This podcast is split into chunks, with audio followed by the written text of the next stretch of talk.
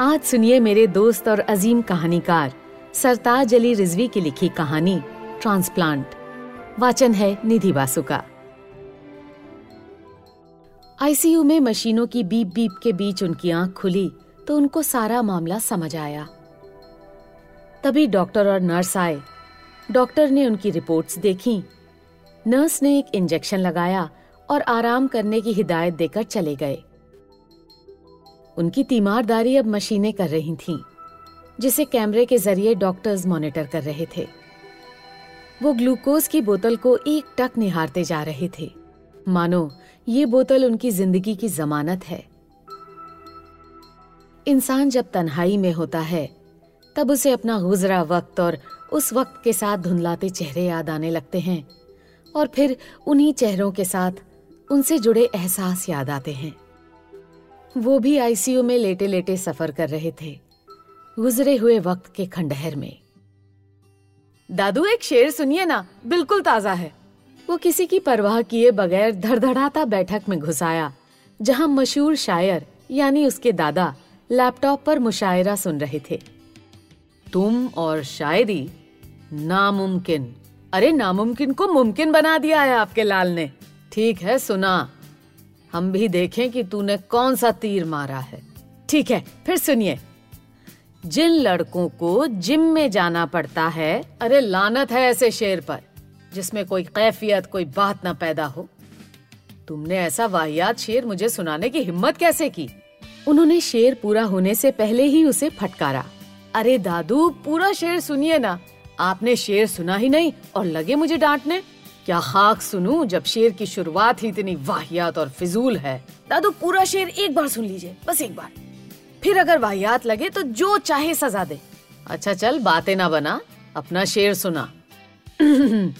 अर्ज़ किया है जिन लड़कों को जिम में जाना पड़ता है जिन लड़कों को जिम में जाना पड़ता है उन लड़कों को रोज नहाना पड़ता है। ये शायरी है शायरी ही तो है दादू। ठहर अभी बताता हूँ तुझे। उन्होंने अपनी चप्पल उस तरफ़ उछाली जहाँ वो खड़ा था मगर तब तक वो अपनी जगह से जिन्न की तरह गायब हो चुका था। नालायक नहीं तो। जब देखो फालतू की बात। मुझसे तो इसका जन्मों का बैर है। जाने दीजिए ना बाबा। उम्र के साथ सुधर जाएगा। नीलम ने ससुर को बड़बड़ाते हुए देखकर कहा क्या खाक सुधर जाएगा? नाक में दम करके रखा हुआ है कम वक्त ने। वो चार साल का था जब इस घर में आया था। नीली आँखों वाला गोरा चिट्टा कबीर सबकी आँखों का तारा बन गया था। ऐसा होना लाजमी था, जब दया और प्यार एक साथ हो तो। प्यार इसलिए कि वो था ही ऐसा कि एक नज़र में देखने वाले की नज़रें खींच ले। मगर जितना खूबसूरत वो चेहरे से था, तकदीर उतनी ही बदसूरत। तभी तो दादा दादी माँ बाप का साथ इतनी जल्दी छूट गया। वो तो स्कूल गया था, मगर पहाड़ी के पास बना उसका घर एक गिरती चट्टान की चपेट में आ गया।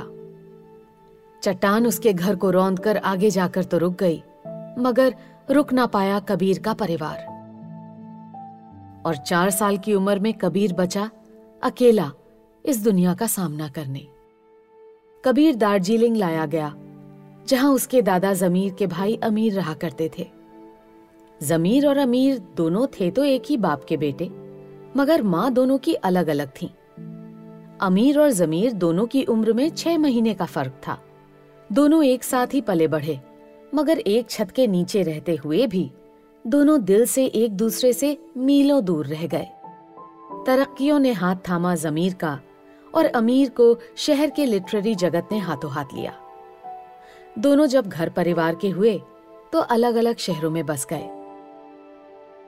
दोनों में वैसे कोई लड़ाई तो नहीं थी, मगर एक दूसरे को वो पसंद नहीं करते थे। इसलिए उनके परिवारों में भी दूरी हुई। जमीर ने कारोबार में करोड़ों कमाए, मगर औलाद एक ही हुई, जिसका बेटा कबीर था। अमीर के तीन बेटे थे।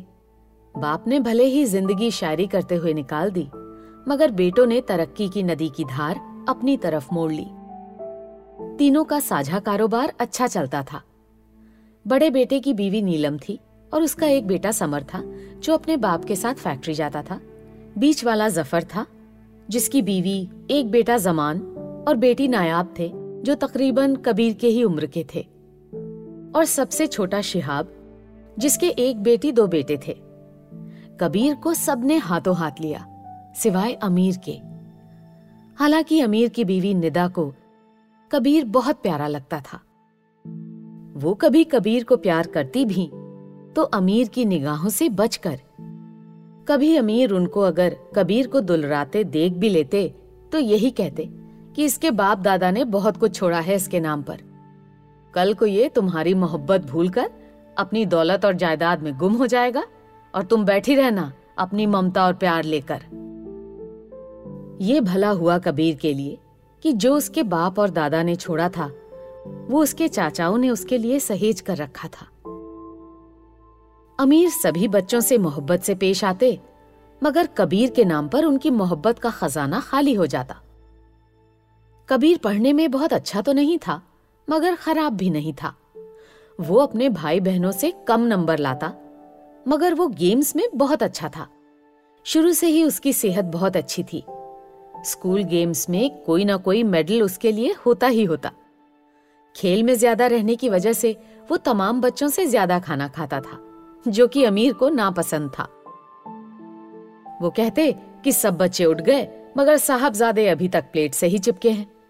वो जवाब देता, दादू, मैं अच्छा बैट्समैन हूँ, मेरी विकेट जल्दी नहीं गिरती। हालाँकि अमीर के बेटे अमीर को उसके इस रवैये के लिए टोकते भी मगर अमीर को किसी की सुननी ही कब थी? अमीर के रूखे रवैये ने कबीर को थोड़ा बागी बना दिया था। इसलिए अमीर और कबीर में तनातनी चला करती थी। बाकी सभी भाई बहनों चाचा चाचियों यहाँ तक कि दादी को भी कबीर से कोई शिकायत न होती। बस एक अमीर को ही कबीर में सौ कमियाँ दिखती थी। ईद पर सब नमाज़ पढ़कर आए, तभी जमान ने बताया कि दादू सबको ईदी देने के लिए बुला रहे हैं। अमीर ने सभी बच्चों को पचास पचास रुपए ईदी दी, मगर कबीर को सिर्फ़ बीस रुपए का नोट। तब कबीर ने पूछ ही लिया था, दादू, सबको पचास और मुझे बीस क्यों? तू खाता भी तो सबसे ज़्यादा है। तेरे कुर्ते पायजामे में भी सबसे ज़्यादा कपड़ा लगता है। उसूल से तो तुझे ईदी मिलनी ही नहीं चाहिए। मगर दी है, उसी में शुक्र कर। रोता हुआ कबीर वहाँ से चला गया। नीलम को ससुर की ये बात बहुत अखरी। उन्होंने रुआ से कबीर को एक तरफ़ ले जाके सौ का नोट देते हुए कहा जितनी ईदी कम लगी हो चची मम्मी देगी बेटा। और कबीर को गले से लगा लिया चची मम्मी दादू मेरे साथ हमेशा क्यों ऐसा करते हैं? उस दिन भी उन्होंने सबको दो दो रसगुल्ले दिए और मुझे एक। बेटा तुम स्पोर्ट्समैन हो ना? तुमको ज़्यादा मिठाई नहीं खानी चाहिए। इसलिए तुमको एक दिया, और बाकी सबको दो, नीलम ने बात बनाते हुए कहा।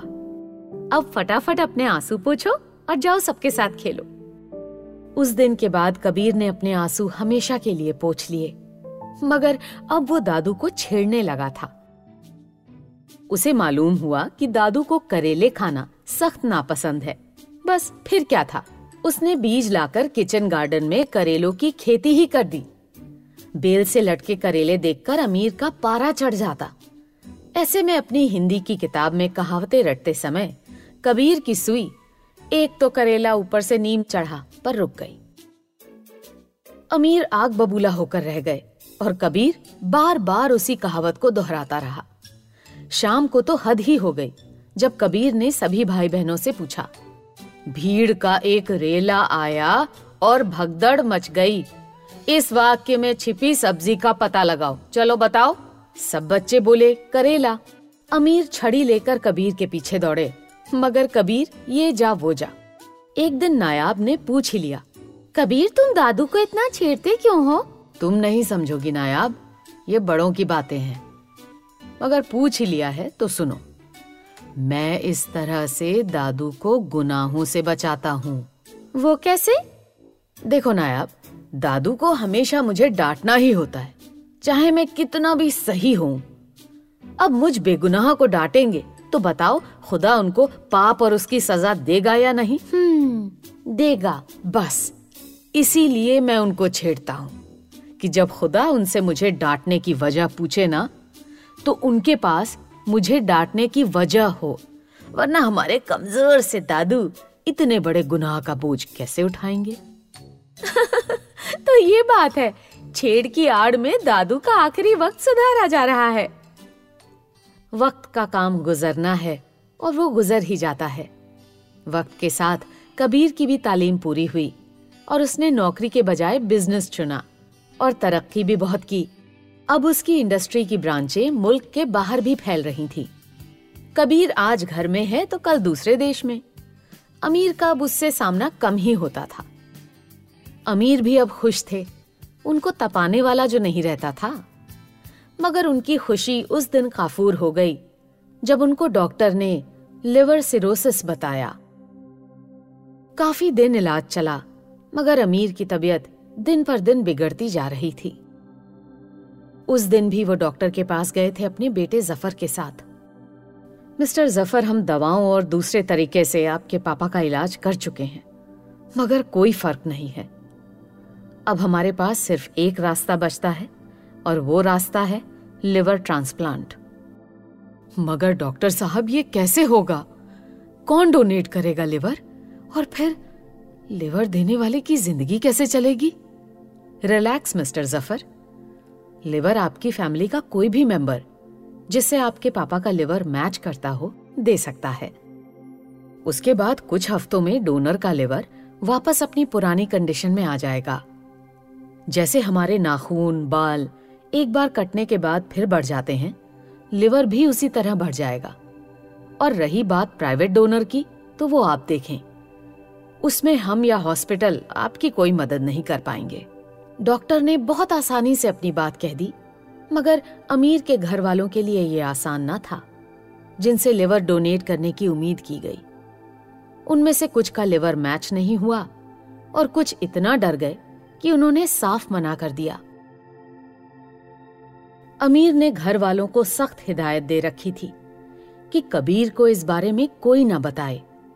उनका ख्याल था कि कबीर और खुश होगा कि चलो इनको इनकी करने की सजा मिली। अमीर अब कम ही बोलते थे। उनके दिन रात बस इबादत में कटते थे। इसी दौरान एक दिन अफ्रीका से वो आधम का, जिसके न आने की दुआ अमीर कर रहे थे। दादू, पुराने वक्त में एक टमटम एटमी नाम के शायर हुए थे। क्या आप उन्हें जानते हैं? कबीर पुराने अंदाज में उनको छेड़ते हुए बोला। कोई जवाब न पाकर उसने अमीर की तरफ़ गौर से देखा, जो लेटे हुए थे। दादू, अब हम इतने बुरे भी नहीं कि आप हमारी बात का जवाब न दें। और ये वज़न किस खुशी में कम कर रहे हैं आप? वो उनकी गिरती हुई सेहत को देखकर बोला। फिर चौंकते हुए कहा, ये फ़ाइल किसकी है? देखे तो? क्या ये आपकी जायदाद की फ़ाइल है दादू? अमीर के मना करने के बावजूद कबीर फ़ाइल लेकर पढ़ने लगा। फिर फ़ाइल उठाकर निकल गया। अमीर और कितने ही घंटे गुजरे कल की बाहों में पड़े रहते अगर दरवाज़ा खुलने की आवाज़ उन तक ना आती। उन्होंने गर्दन उठा के देखा तो नायाब व्हील चेयर पर बिठाकर कबीर को अमीर के कमरे में ला रही थी। दादू आपने हमदम कमर तोड़वी की शायरी पढ़ी क्या? खूब जान गया तुझे। तू मुझे जान के परेशान करता है, मगर अंदर से तू मुझे सबसे ज़्यादा चाहता है। तभी तो किसी और ने नहीं, तूने मुझे लिवर डोनेट किया।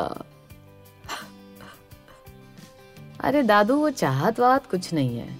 दरअसल आपको छेड़ना वो मज़ा है, जिसे मैं चाहता हूँ कि मेरे बच्चों को भी नसीब हो। अगर आप ते बोल जाते तो फिर मेरे बच्चे किसे छेड़ते? अपने फ्यूचर बच्चों का फ्यूचर एंटरटेनमेंट बचाया है मैंने, और कुछ नहीं। कबीर की बात सुनकर नायाब हंस पड़ी, और वो कहता रहा, शायर बने फिरते हैं, और हमदम कमर तोड़वी को नहीं जानते।